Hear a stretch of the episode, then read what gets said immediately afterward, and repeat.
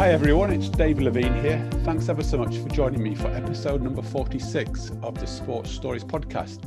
This is the podcast where we delve and dive deep into the lives and the sports stories of those individuals who have had a successful career either in sport or through sport.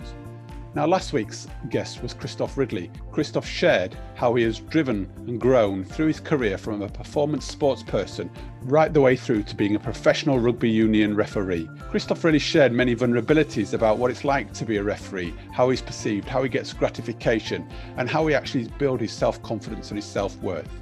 Now, today we move on to our special guest, who is Danielle Brown MBE. Danielle is also a professional sports person, or was a professional sports person, should I say. Danielle was a double Olympic gold medalist in para archery. Danielle's also got a great story how she's transitioned into the business world and become a really successful business person. I'm really looking forward to hearing how Danielle has overcome adversity and really succeeded, built her confidence, her self worth, and is developed to create such a lovely story. And is even putting pen to paper now and has become an author sharing many books. Now, I'm really confident Danielle, as many of my previous guests, will offer many great pearls of wisdom, some gems of learning, and will offer you many takeaways, tips, guidance, and things that you can use really practically in your life. So grab a pen, sit back, get a cup of tea, go out on your bike, do your run, do whatever you do to really maximize the time and invest in yourself when listening to her story. Please continue to give feedback, give your comments, subscribe, tell your friends about the, the podcast because, as always, we're really looking to share and encourage more people to engage with the content and really benefit from the stories of our great guests. All it now leaves me to do is wish a very warm welcome to my very special guest, double Olympic gold medalist, Danielle Brown MBE. Danielle, thank you ever so much for giving up your valuable time and joining me on the uh, Sports Stories podcast. It's uh, fantastic to have you with me, and I'm really excited to find out a little bit more about your journey, what you've been up to. But just before we get cracking, um, I'm conscious you've been so busy. How are you, and how how's things going at the moment for you? Oh, I'm great. Yeah, it's. I mean, I think it's sort of um, a, a, really weird and wonderful time for so many people, isn't it? Um, yeah. Coming out of lockdown three, but yeah, I'm I'm doing well. I'm I'm staying positive. I'm keeping busy, which is uh, always good fun. Yeah. Oh, brilliant. Well, look, you know, I'm not sure where we're going to go here because, you know, a, a two time Paralympic gold medalist, inclusion champion, speaker, author, I'm sure you've got so many more of the titles. Um, can you give us a clue about how you started on the journey towards uh, all of those lovely titles? Yeah, and I, I think that's a really nice place to start actually, because I I think really when I I look into it, when when I look at both my sporting success and and I suppose wider success as well, I really have to thank my parents. I, I didn't come from a place of privilege, um, or neither did I come from a place of underprivilege or, or deprivation, yeah. but I, I really did come from a place of love and support. And, you know, my parents gave me these really key messages, which were around giving maximum effort and you know sort of if if I could come away from something whether I'd won or I'd lost as long as I'd given it my absolute best then they couldn't ask for any more than that um, so that was like one message and the other thing was like there was no such word as can't so I wasn't right. actually allowed to use that in my vocabulary And uh, yeah, no, it was really good. Every time I said the word can't, it was, you know, really stamped on. No, doesn't exist, doesn't exist. So I, I think, you know, th- those messages really, I guess, sort of instilled the, the, the right mindset for success. But also, you know, my parents were into the outdoors, so we okay. did lots of walking and camping and cycling. So, so really, that was where my love for sport came from. But um, I, I didn't get into um, sort of real competitive sport till my my teens. So I was 15 okay. when I started archery. Right. Um, so yeah, it was it was a very strange, I suppose, journey into it. Like I always loved sport, but I was rubbish at them. um, yeah, and everything I tried, I I always gave it my best, but the results just weren't there. And for me, sport was a hobby; it was never going to be a career choice. And um, what did you get? What did you get from the sport then? Do you think at that early age? If you know, a lot of people say, "Oh, well, I get it because I, I like to be successful and win and all of that sort of stuff." But if you know, if you said you were rubbish at it, for instance, what, what did you get? Yeah, I, that's a really good question. I think really it was uh, friendship. I thought that was fantastic. The social side of it, it was a place where you could meet new new people and and, sort of enjoy that aspect.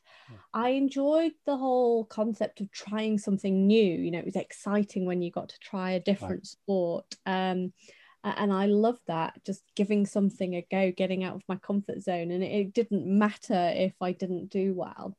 Uh, and then for some of the sports that I engage with, I, I guess on more of a regular basis. So I, I, did quite a bit of running. Right. Um, my my sisters, both of them younger than me, used to beat me, but I, oh, okay. I enjoyed. Yeah, it was really embarrassing, but I, I I guess I enjoyed sort of working at it and seeing if I could be a bit better next time. And I suppose there was that competitive um, element that even if I couldn't beat my sisters, I was going to give it my all to to try. So go on, tell me a bit more about this competitive bit. You know, how would how did that play out with you? I guess you just got two sisters, is that right? Yeah, that's right. Both younger, yes, yeah, yeah two sisters. And and how how did that play out in the family, and what what role did that play? Do you think in terms of really driving you forward towards you know your your later and greater involvement in sport yeah it's fascinating actually because um, my sisters and i i suppose have all been into sport okay. so um, my little sister did archery as well and comp- uh, represented great britain too which was uh, really nice doing that together yeah. Um, my middle sister's actually a um, university lecturer, a PhD in sports psychology. So sport has you know it's kind of um, played an important part in all of our lives. So and i think that that competitive side of things that i you know i think when you're kids it can get a little bit nasty but equally you spur each other on and you help each other out as well. So that was that was quite nice. Mm-hmm.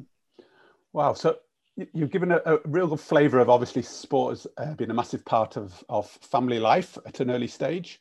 Um, your parents obviously being supporting and loving and so on. What other roles did they play in terms of really helping you move forward? And you know how did that sort of progress into the uh, you know your teenage years and when you became more involved in a more sort of um, professional way?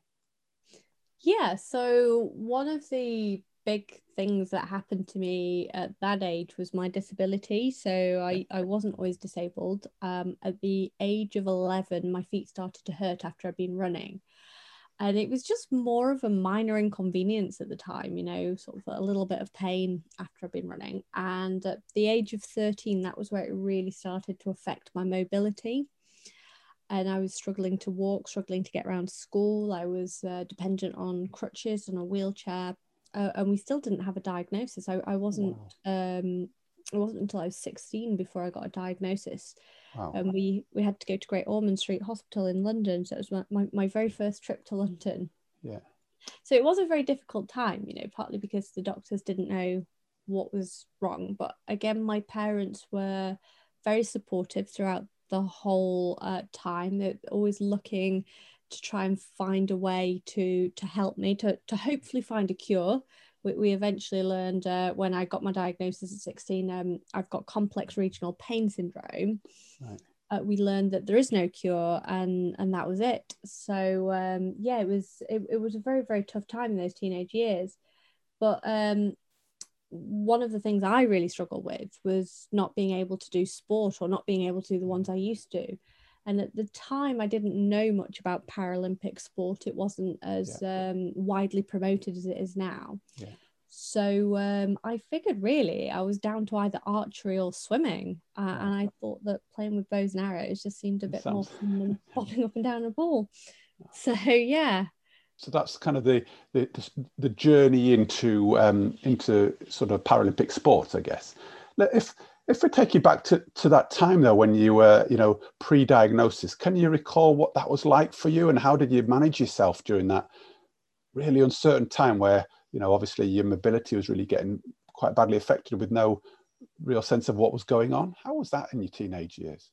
It was tough. I mean, I think teenage years are tough, tough for any teenager. You know, it's a time where you, you're actually gaining that independence away from from your parents you, you're figuring out who you are and what you want to do with the rest of your life.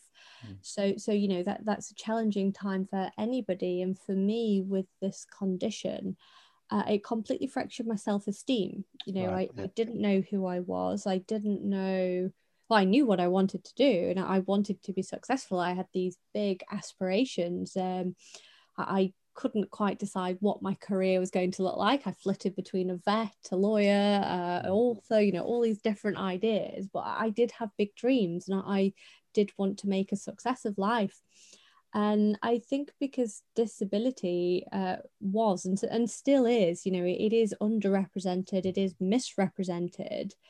Um, I I really struggled with that, and I worried. I, I lived in fear. You know, I had these big aspirations trying to push me forward, and these hang-ups uh, about my disability trying to hold me back because I I worried that other people wouldn't be able to see past the crutches, past the wheelchair, right. and actually see the value that lay within. Mm. And yeah, I, I, I really did find that tough as a teenager.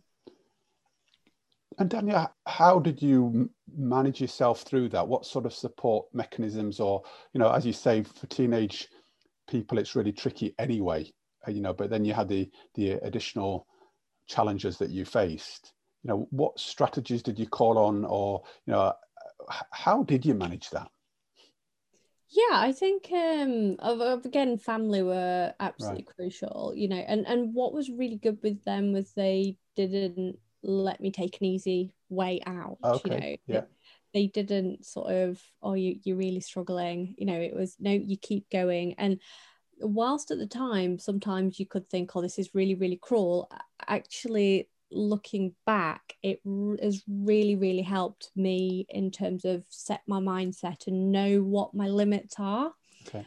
And I suppose it's that whole thing about not quitting. Um, you know, I keep going and keep going and keep going till till I achieve. And I really, really am grateful for for that support. Right. Um, but for me, really, what what helped was sport. You know, getting involved in archery I, I took it up on my 15th birthday. I hadn't got my diagnosis yet, right. but it was just something that I figured I could do. Uh, and my dad and I did a beginner's course at the local club. I was absolutely rubbish at it again, you know, like all the other sports.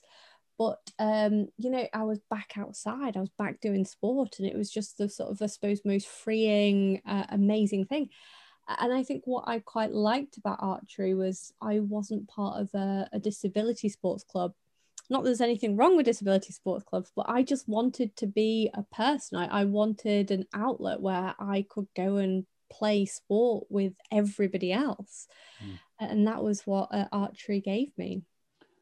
You've made me reflect, and you use these words, you know, your kind of your mindset and, and also what's come through what you just shared there about your determination. And I'm curious to know about, you know, how were you set up before you started, you know, um, feeling your condition uh, and then being diagnosed, or ha- has your mindset and determination really shone through as a result of that? No, I think those messages that you know the ones that I mentioned right at the beginning that yeah. my parents gave me, particularly yeah. that um, not being allowed to use the word can't. Right. Yeah. You know, every time I said the word can't, it was no such thing as can't. There's always a way.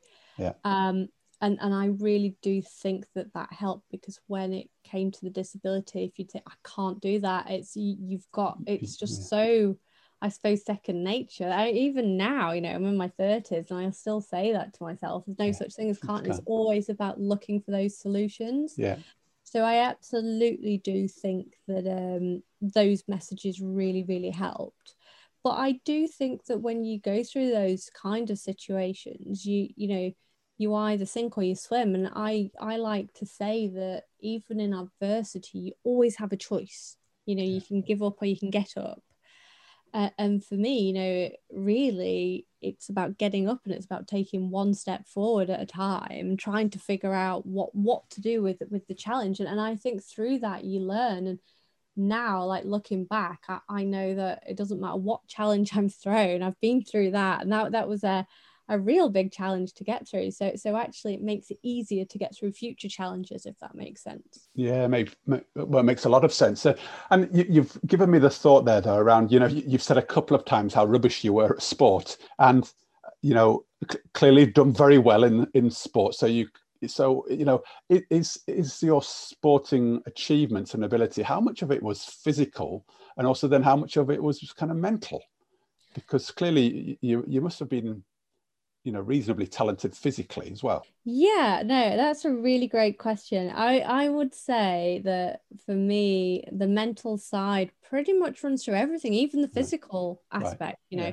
I, I think that I suppose that motivation to train and actually put the effort in that that's all mental. So, so for me, um, the, the mental side runs 100% uh, through and alongside everything else when when I first started, you know, honestly, it was a miracle if I could hit the target. Really, was it?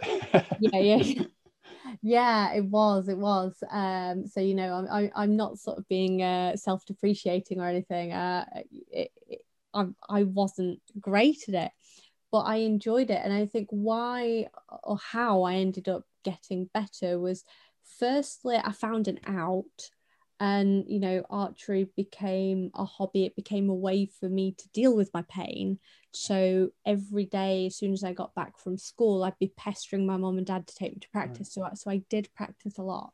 Right. Well, and you just said a, a way of managing your pain. So d- doing the activity did it actually and this might sound a bit strange did it actually uh, alleviate some of the pain or or was it kind of a distraction from the pain yeah distraction for sure. So yeah when i'm doing it i'm still in pain it's still there right. but it's it's removed. And then when you're in competition as well when you get that adrenaline rush um, that pain becomes even more removed. Again it's that real powerful mind body kind of connection there.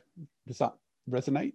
Yeah yeah i think um well i i do think for me the the, the mind is is so important and I, I, think that if you get that bit right everything else will follow particularly when it comes to sort of your physical limits you know that there's so much or, or that, that, that they're so further along than sometimes you you believe in yourself and i think really testing that and pushing yourself um that's the only way to learn really. So how how do you progress through the world of kind of archery. So you you know you, you from from not being able to hit the target or not being very good um, at the age of kind of 15, 16 ish. How did you how did you go on from there, and, and what did what difference did that make to your life?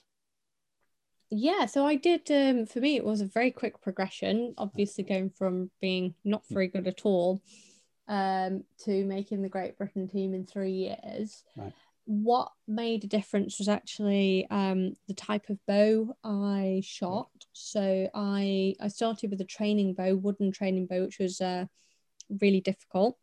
Yeah. I moved on to what's called a compound bow, which yeah. um, is is quite neat. It's a lot shorter. It's yeah. it's faster. It's more powerful. Uh, we do have the magnified um, lens, so that is much more of a mental game than a physical. But I found that because my balance is absolutely rubbish. Um, okay. I found that that helped. Yeah. Uh, and also a bit later down the line when I started to sit down to shoot rather than standing up, you know, I that sort of then saw another big leap in my scores as well. Yeah. So yeah, it was a very very quick progression, um, but it was really down to my local club to start with. I had two coaches there that saw my potential I quite frankly, when I look back, I don't know what they saw because I couldn't see it. Um, you know, what, did, what did you show then? Do you think? I don't know. I don't know, but they kept telling me this. They kept saying, "Oh, you've got potential. You've got potential," and because they believed it, I suppose I started to believe it too.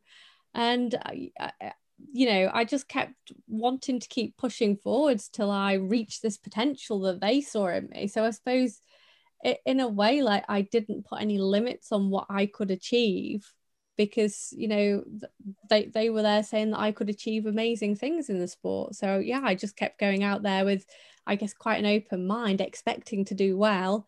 And then when I did do well, it just reaffirmed that whole thing that oh, I've got potential. Uh, and so I just keep getting better and better and better. But Daniel, you make it sound so simple that, you know, if I just believed that actually, if I keep going out there and doing my best and it would just be cyclical, I'll get better and it, and it, it kind of grew. Mm. Was there anything more to that? Because I'm really conscious again, you know, we touched on the psychology, you know, I, am I'm, I'm fortunate enough to have worked in, in, um, in some Paralympic sports and in para archery for a short period of time. So I do have a good understanding or an understanding of your environment.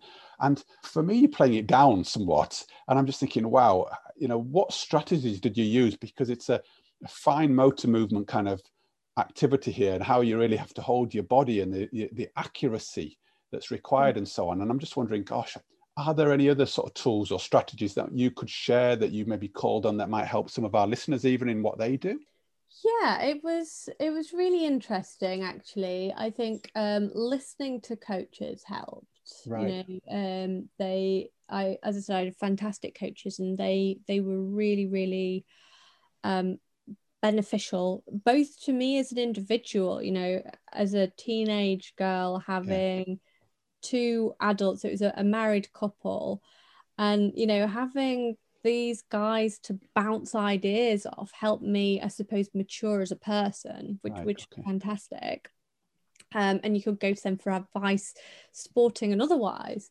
Mm. But um, also having, uh, you know, that their feedback and, and their support in terms of getting my equipment right and, and getting my technique right.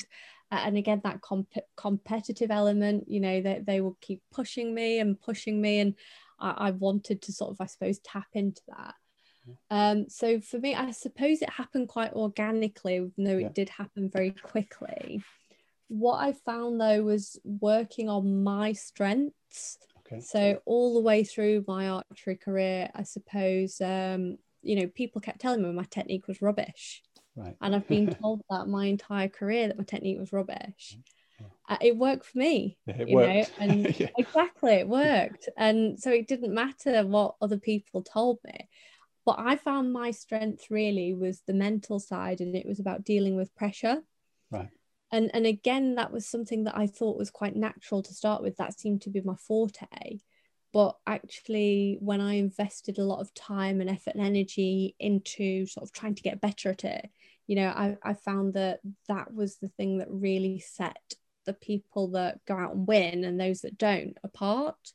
So yeah, I would a hundred percent advise people to um, to sort of really invest in that that self development. You know, working on you as a person, um, as well as you as an athlete, but really sort of focusing on that. Uh, you know, for me, it was the pressure side because you can shoot thousands and thousands of arrows in practice, but it doesn't matter if you can't put a good few together in competition. Mm. And and how you manage yourself in that pressure situation, I guess, yeah. is is key. Yeah.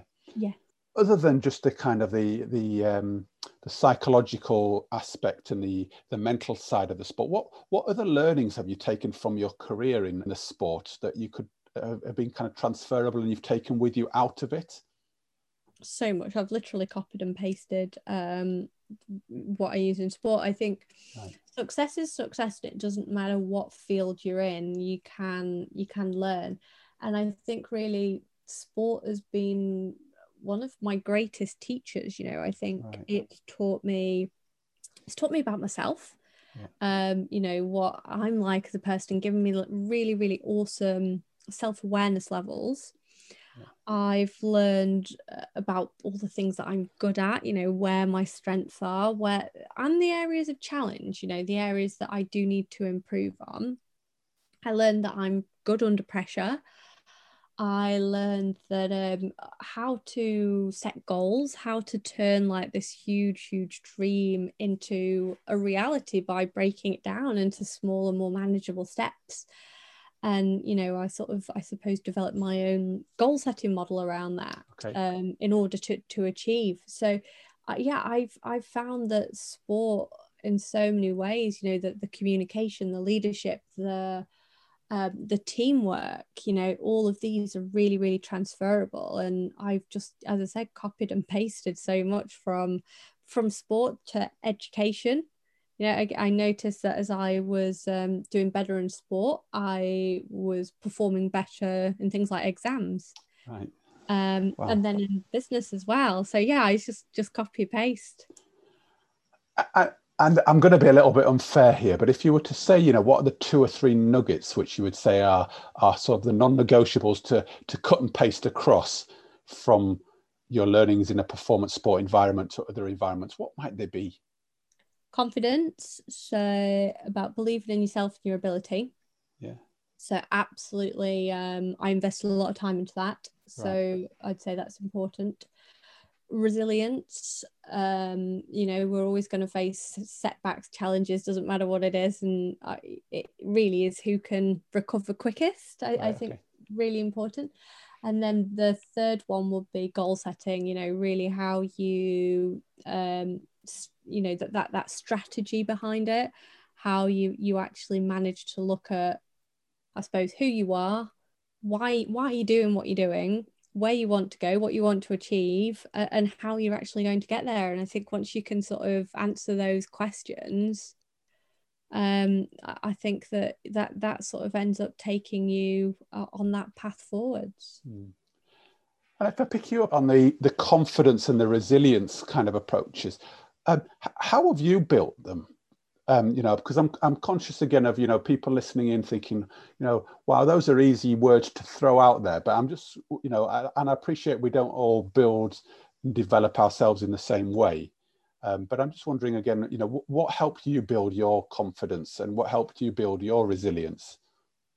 Yeah, that's a brilliant question, and that's actually something that I I completely agree with with everything you're saying because that was that was my big issue. I I realized I needed to be more confident. Actually, it was uh, the Beijing Paralympics. I had a, a, bit of a mental meltdown the night before. Okay. Um, not not the most ideal place to have it. um, creating, yeah, pre- creating pressure for yourself hey? I did i did. It was pretty much like everything was going really well. I was uh, made it through to the semi-final so it was literally two medals away from that gold medal. And it just started with one thought you know one what if. And before i knew i'd spiraled out of control and genuinely wow. believed i couldn't do it. And i you know i was very lucky. I received um, an email from my equipment man who he told me I could shoot scores in my sleep that my competitors could only ever dream of. And yeah, wow. even though that makes no no sense whatsoever, the fact somebody else believed in me, that that kind of I suppose stuck that sticking plaster okay on the issue. And next day I was I was up off uh, and I won, but I just realized how important that was. And you know, if you left it to chance next time, I might not be able to do that but but you you are right you know when i i was in that moment i realized that my whole life people told me i needed to be more confident uh, and as i sort of mentioned before this is something that really got affected with my, my disability as well yeah. but um nobody told me how you know everyone kept telling me i needed to be more confident yeah what does that mean? yeah. yeah exactly. Nobody showed me what i needed to do. Nobody showed me that there were strategies to become more confident. They just sort of said it and it was as if by telling me to be more confident i'd oh, somehow miraculously develop it and of course yeah. i didn't. Yeah. so so for me really it was all about redefining my definition of success and i okay. think i think with if you look at success uh, in general, I think in many ways we're pressured into what success is. You know, I was having a actually having this conversation yesterday about how you know people seem to think you know, sort of various brands and associating them with success and what you own and your possessions and actually you know sort of people sometimes see that as success and uh, for you know for me like redefining my my definition of su- success that does not feature into it ab- absolutely at all um, now whereas you know when i was younger things like that might have done. But um, it was also about focusing on the tiny wins tiny successes rather than i suppose the big gold medal winning achievements. And if i could show that i was making progress even if it hadn't gone perfectly or i wasn't quite where i wanted to be you know that was still a success. So it was about really honing in on those positives. And i found the more i did that the more i actually recognized um, accepted and appreciated all my strengths and my achievements that really helped me to build my confidence. On that flavor then danielle the idea of you know defining success and if we were to fast forward a little bit from you know from your your paralympic days um, and to the kind of the here and now how would you define what your success is now? You know wh- where are you going and what what are you kind of doing now?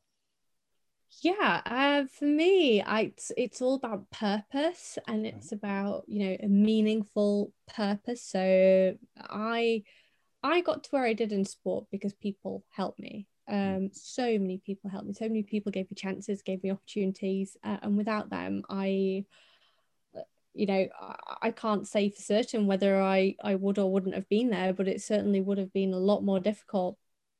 So for me now, being able to help people and being in that position to actually make a difference for me is you know where i see my successes and sure you know that there are obviously the material successes like um every time i i sort of get a publishing deal you know i'm i i love that. I, have i've wanted to be an author since i was four years old. Really? So okay. you know that's a really cool um measurable achievement but equally uh, it really is all about that helping people making a difference there. Yeah, and you make such a lovely distinction between the idea of actually you know getting a publishing deal but actually it's not about it's not solely about the deal is it? It's about what the deal brings in terms of helping people and making a difference to other people's lives through through the the book or through the, the thing that you've authored. You know and yeah, i think it's exactly. the, the fallout yeah. Exactly and i do you know i meet so many people like aspiring authors and and it's wonderful you know i always try and help where i can and i you know they, they'll say to me you know i i just want one person to read it you know if it makes a difference to one person's life then i'll be happy and i completely agree with them you know i think that, that that's wonderful but in order to reach that one person you've actually got it got to get it into people's hands don't you and mm. and sort of get it out there so you know there's it, it, it's one of those things that you've got so many different avenues to go down and so, so many uh, i suppose different parts of that goal all falling in um, at the same the, the, the same thing mm. and, and I, if, if i'm being quite um, uh, pointed here you know the, the idea of helping people really resonates with me as well. Um, but i guess i ask myself that question you know it, it's it's a big throwaway term and i'm just wondering you know do you do you have it even more defined? So you, you talked a little bit about the achievements and the the more sort of uh, granular or tiny steps. Who, who more specifically are you looking to try and help and make a difference with and and, and how are you currently doing that? Yeah it's a, a great point. Um, I I think that um, for for me, like when you look at motivations and motivating factors, for yeah. sure, I I actually find that I've I've sort of I'm motivated by things like I know we've already spoken about competition, yeah. and we've uh, you know I'm definitely motivated by performance and results, but um, equally that that helping side of of things, and I think when that you bring all those elements together, it, it is or it becomes slightly easier to define because you've got different competing interests. Um, but but it, yeah, it, ma- it makes it easier to, to outline. But essentially, I I want to help people break down barriers, um, unlock their potential, and achieve more. Uh, and specifically, I'm I'm very keen on on helping other girls, uh, women, because mm-hmm. I, you know that the barriers there are, are quite specific, mm. uh, and we have you know I, I always think it's important to look at the positives. I do think we mm. have made a lot of headway. Uh, and I like to, in sport, we always talk about medal potential, don't we? Medal potential world class. and I think that's exactly where we are when it comes to sort of, um, you know, you know, the gender side of things. Women are currently medal potential. Yeah. And that's where we are with, with equality. We, we've made all the big changes. Now it's just sort of the the smaller things that that need working on to to actually get to that that world class level yeah. so so yeah i really like working with um i do a lot in the corporate sector with women uh professional women but i have noticed that so many of the the stereotypes the barriers that the, the invisible um limitations stem from childhood right. so yeah i'm so I'm really keen and i love i love working in schools because i just think you can have such an impact in terms of passing on those really positive messages mm. that you know it might not realize it at the time but if it just gets somebody to think a little bit differently or mm. set those aspirations and believe that actually i can do that there's nothing stopping me doing that mm. i think that's um that's really important um, so yeah, I do I do a lot around that. I do a lot around disability as well. I think disability, uh, again, as I, I mentioned, is you know quite often underrepresented, misrepresented. So so being able to work in that field, um, yeah, for me is really really important. You've clearly got your hands busy at the moment, aren't you? Working in these different areas, and I I, I just really love again the idea though of looking at root cause and I guess going back to childhood and seeing the the, uh, the impact we can make there or that you're making really resonates with me. And uh, uh, the, the, the principle of kind of nearly a, um, a talent pathway nearly you know bringing sport to just into life principles of actually if we make a difference with some four or five year olds now we might only reap and really see the benefits in the corporate world in maybe 20 years time. But you've got to sort of lay the foundations absolutely. I yeah i love it actually talent pathway. I think that that pretty that sums it up really well. You, you touched on a point there about you know you helping other people because you've been helped by so many people along your way. And and uh, it resonated with me the idea though around um, the transformation or the, the transition, I guess, from athlete to helper. So that kind of principle of being selfless when you're having to really work for yourself and be quite an, an individual. And now you've kind of flipped and are helping others and being more selfless. Um, how, how have you managed that kind of idea? Because it gets talked around a lot in the sport performance world. Yeah, um, that's a really good point because I, I do think as an athlete, um, you know, I was selfish and I I actually remember my, my mum um actually when, when I started to get quite good at sport. My mum sort of gave me some well she gave me a choice. She said you know you can either continue your archery and we'll support you all the way but you've got to be in 100% you've got to be selfish. You've got to put it first. Because if you want to go out with your friends and you want to spend time with them and you just want a normal teenage life that's absolutely fine too you know but you, you make your choice and you don't just sort of um, choose archery and then drop out two months down the line because it's not for you you, you make that choice now and i think in some ways you know it, it was really really important message but i suppose with that yes the sport absolutely came first um, I remember 2012, I think I saw my family maybe three or four times before going to the games because I was just training all the time. And, and that was the important bit. Uh, and I, you know, and it sounds awful. It's a bit of a, a bit of a bittersweet uh, compliment or backhanded compliment, isn't it? Uh, you know, yeah. my family say I'm a much nicer person now. but um yeah I, I think sort of getting getting out of that environment I think helped you know I think um I, you know and I, I, will be honest it was a toxic environment at the at the national center I think uh, called it Azkaban it, it, it was it was very very toxic and I don't think being in that environment helps a helps your mental health but either I don't think it helps your attitude mm. Um, so you know, I think I was caught up in that. I um, so I think removing that environment, and it was amazing when I set up my own business straight out of sport. I expected the business world to be just like the sport world, right. And I got like the biggest shock when people were helping me, yeah. and they expected absolutely nothing in return you know, and I started learning about these things like called synergy and networking and alignment and collaboration. yeah. yeah. I know, I know, right? And it was just a, it was just sort of a real, I suppose, like eye opener because I didn't realize these existed, um, because that wasn't my experience in sport. And I, you know, again, I don't know if that's because I obviously did an individual sport, so whether that's sort of very different from a, a team sport, I don't know. But um yeah it was just it was just amazing and i was like in this business world i was like i really like this. You know, and I, I, guess because i liked it and, and people were helping me and i i can never say this word Re- reciprocity reciprocity. That one reciprocity. Ah no i can't do it. i can't say that word. Uh, but but you know what i mean it, yeah. it was all about that you know you you get but you also give and the yeah. more you give the more you isn't get. it yeah yeah, absolutely, absolutely. So it was just a really, really cool um, environment that I think shaped me and yeah. and and helped me. And it was about taking, I suppose, that really hard performance angle, but I suppose softening around the edges to better engage with people.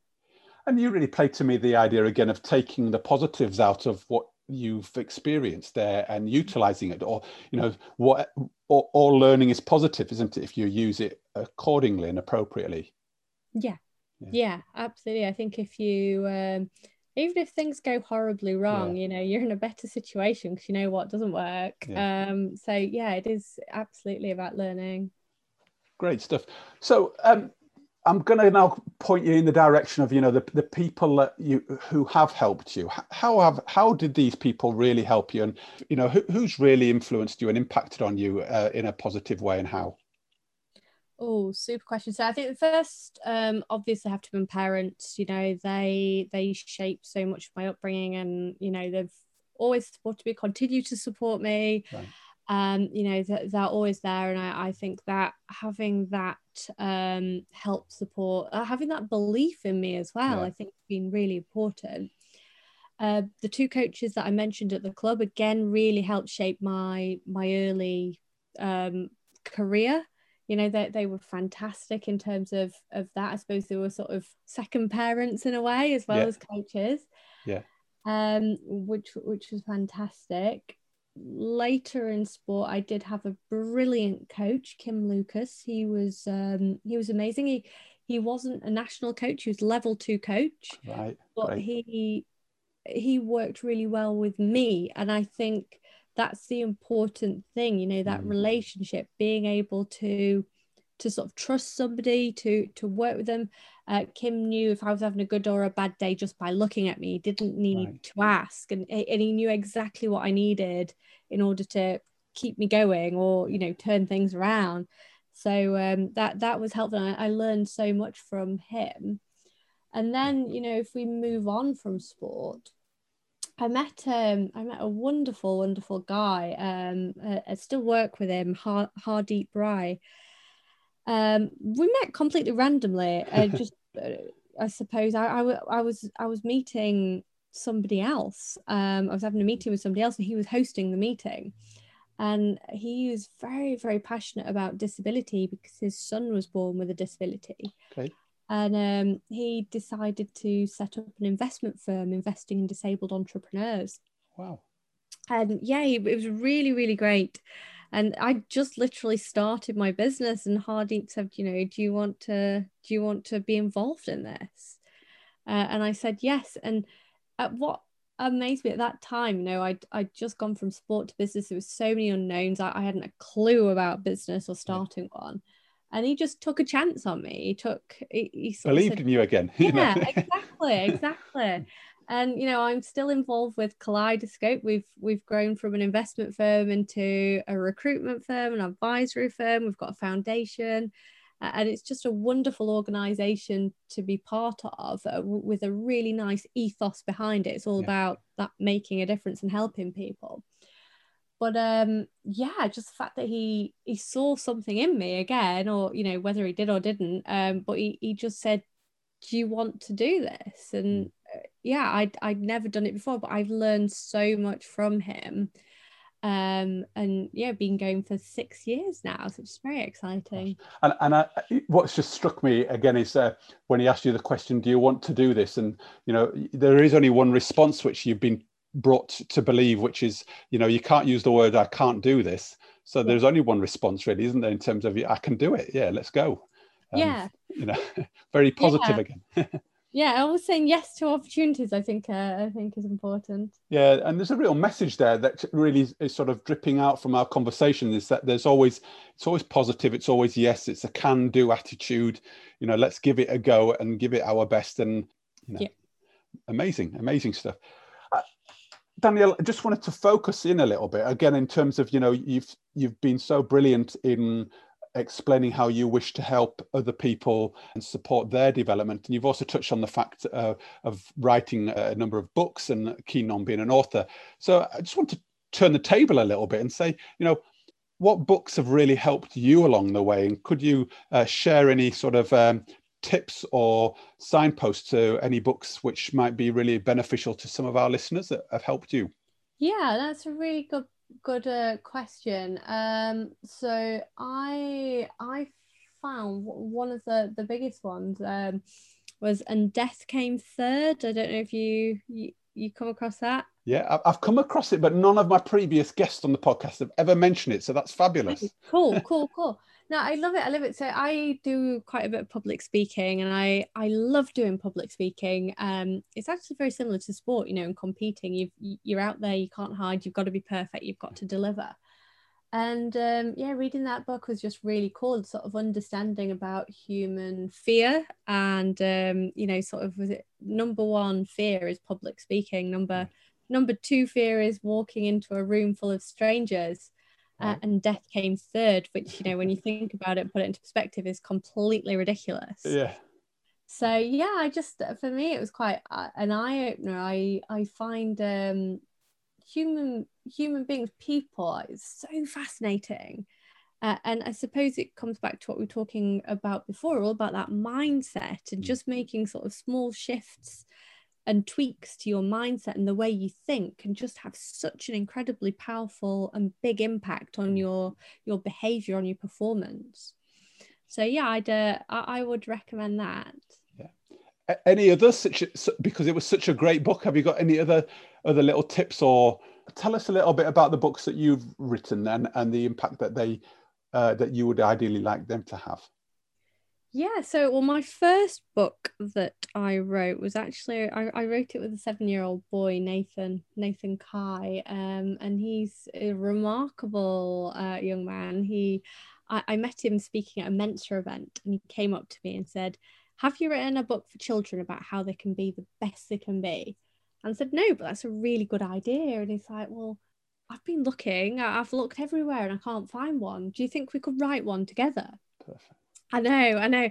And and again, it comes back to, I suppose, that whole concept that we were talking about, about saying yes to opportunities. Yeah. Well, Nathan wanted an opportunity, but there was that there wasn't one to say yes to. So he created his own. And I was just so amazed by that and, and that foresight at the age of seven that you know he, he really wanted to be the best he could be uh, but there, there wasn't that help or support for him and you know and, and he's right there's so much out there for adults but but not for children so we wrote the book together um, be your best self which came out uh, 2019 um, but yeah i've been writing other things for me um, role models people i think are very very important um, you know you see it you can uh, you can be it that kind of thing. So the next one I've got coming out on the seventh of July is uh, is Run Like a Girl, which features fifty female athletes. And continuing to be that sort of inspiration and role model it seems to be a real thread through this. Um, and and I also like that coming back to those words we shared earlier on around sort of alignment and collaboration is doing things with people. Um, but also really living true to your beliefs and making a difference and aligning to those values, which um, really comes out strong in what you've said. So um, congratulations on those, and I, I, look forward to seeing and hearing more of them. Oh, thank you, um, thank you. A, a, couple more questions then, just to finish us off, and um, this is always one I, am curious about and, and like to ask. And you've touched on parts of it, but you know, you've been on an amazing journey and shared some of your your learnings. But if you were to start again, you know, what kind of tips or what guidance would you give to a, a younger teenage version of yourself, given what you know now?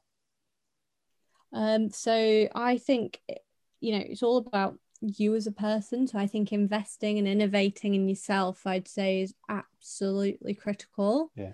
Um, you know, sort of it, it, it really working on those. I know they get called soft skills, don't they? But really, they are critical skills yeah. for success.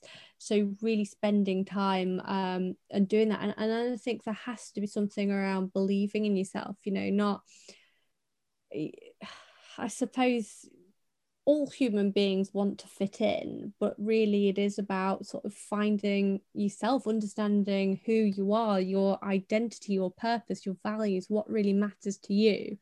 So yeah, I suppose that whole self-awareness piece and then mm. and then wrapping that round with becoming the most confident person you can be. Well, summarised beautifully there, you know. And again, uh, it's lovely to hear you share that because that's really the the principles of what we're trying to pull out within the sports stories podcast and, and all of the resources around that. It's just about really supporting people to find out and develop to be, you know, the very best versions of themselves or maximize their their skills and their strengths and their impact. So it's uh, something I really resonate with. So thanks again for sharing that. And my last question Danielle, would really be around, you know, you, have shared your journey. and um, we've only really probably sort of scooted over the surface of many things which we could de- sort of delve a little bit deeper into. But my question would be, you know, whose sports story would you be keen to hear? And, and if so, why? Oh, um, really good question. I, I, I've been doing a lot of research. Um, mm. I said on on various athletes recently, and yeah. I know you're not supposed to have a favorite, but for me, I have to say the story of um, Yusra Mardini. I, you know, I would love to sort of ask her questions and uh, and really just purely because of the determination um, she had to to achieve her goal of, of going to the Olympics and what she went through to get there was was just incredible. And I, I you know I think people in a lot more comfortable positions drop off um, way before she did. You know it was it was just an incredible story. And I, I yeah speaking of books I would completely advise you read um, her autobiography Butterfly because that is just such uh, an amazing story. I I think I got got through it in a couple of nights. It was um, wonderful to read. Gosh, well, there's a, a, lovely challenge. But again, you, you've whetted the appetite in terms of actually delving into people's stories and their lives and the, the gems we can learn from and the curiosity in terms of how that helps us find out about ourselves, but also learn from others. So it's a, um, a nice challenge there. So thank you for that. Uh, and look, you've shared so much about your your journey so far in in both in terms of uh, wanting to really help others, uh, but also be quite open and honest and vulnerable about the journey you've been on. Um, should people be interested to find out more about the the books that are coming down the line, or more of the work that you hope to do and the difference you make? Um, how might they be able to contact you or, or sort of keep in touch with you? Oh, yeah, of course. So, I mean, my website has most of the information about me, so daniellebrown.co.uk. And I am pretty active on social media, so Twitter, um, Instagram, and LinkedIn. Brilliant. Well, Danielle, thanks ever so much for, for giving up your time. I know that you're you're in the middle of writing books and, and being very busy as you always are and striving to make a difference in the various domains and, and, the inclusion work that you're doing. So just want to wish you really great luck on on moving those things forward and, and please keep in touch with with us at Sports Stories and the work that we're doing because we would love to champion and be part of some of your work as well. So thanks ever so much for being a, a great guest and sharing everything and good luck. Well, thank you very much. Really appreciate it. Take care and we'll see you soon. Well, what an enjoyable conversation that was with Danielle, what a story she's led so far. I really loved the positivity that came through in terms of how she's navigated the adversity she's faced in such a, an amazing way and actually driven that right through to being so successful in many walks of her life.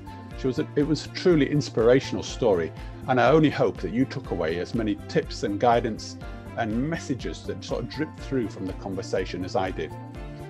Things that really stuck out for me was yes, truly her positivity and the way that she just said yes to so many opportunities. She was really keen to make such a massive difference in everything that she did, but making that transition from being quite sort of selfless as an athlete and needing to have that quality to really drive herself forward right the way through to now being so giving and wanting to make a difference in the world through her authoring, but also in the way that she offers speeches and helps other people. It's an amazing combination that she's shared there and such a great balance. I really like the way she drilled down and used the principles that she learned in sport. For instance, making really small, tiny successes and measuring them and making sure that they really helped motivate her to move forward. Also, managing the the, uh, the relationships that she had around her, maximizing them, recognizing the help that she gained from both the parents, the two coaches, and other really key people that have helped her be successful in her career, and recognizing that actually her self awareness and her understanding of herself was absolutely key to who she is and what she does and how she now helps other people. And lastly, the thing I really liked was the idea that she cut and paste a lot of the key principles and the learnings and her behaviors that she gathered together and built and learnt and developed as a sports person right the way through to now really using them in everyday life and is a, a successful business person as well. So it's a really lovely concept about the transferability of the skills that she's developed. So that leads me on to just posing a couple of questions, as I usually do towards you. Daniela was really great in um, offering questions throughout her conversation. And one of the questions that really resonated, which she often ponders and asks herself was these Who really are you? Why are you doing what you're doing? Where do you want to go and what do you want to achieve? And how are you going to get there and by when? So these are really big, broad questions, but she basically said those were the fundamental questions that she considers and pondered over coming out as being an athlete, but also they really helped her focus and give a real attention and purpose to who she was and what she did. The second question I'd like to pose How are you going to build your confidence and resilience? She talked about the importance of having confidence and being resilient and being able to bounce back from adversity. And these are concepts which are really key to who you are and what you do. So consider those again. How are you going to build your confidence and resilience? She shared some tips and ideas how she did that and what worked for her. Think about what they are for you. Now, moving on in terms of the resources that Sports Stories offer and provide, uh, just a quick reminder there is the program uh, Maximizing Your Coaching and Leadership Impact. Please have a look out for that. That will really help you, give you further tips in how to build and maintain and uh, develop your confidence and resilience. Furthermore, there is the coaching and mentoring offer. I, I, mention this every week, but it's really purposeful and really pertinent for me to mention that, given that many of our guests have really shone through how they've used people around them to bounce ideas off, be sounding boards, but also really guide, support, and challenge them to be the very best versions of themselves. So have a look out for the coaching and mentoring offer that's available to you. And lastly, look, there's loads of um, great feedback coming through from the guests uh, from the stories that we shared last week and the weeks before, especially from Christophe Ridley's. It's been great to hear your success stories. So please keep them coming. Uh, your feedback is really valuable. It really helps in terms of guiding other people to the great content, but also helps us work out what really resonates from you, what's really good, and what you really enjoy. So we can keep offering great content to help you progress in your journey. And lastly, look, please continue to listen in Thanks ever so much for joining me on the journey. Um, and I also want to give a really massive thanks to today's special guest, Danielle Brown. Danielle was such a great guest and really giving in her offering and of her story. So uh, thanks for that, Danielle. And lastly, look, I've got another great guest coming on next week. Um, it, it, won't be a disappointment. I've got a rebellious coach who's worked at the very top of their game who will really give you something to think about. So, for me, Dave Levine, I look forward to having you with me again on the Sports Stories podcast next week. Take care, and I'll see you soon.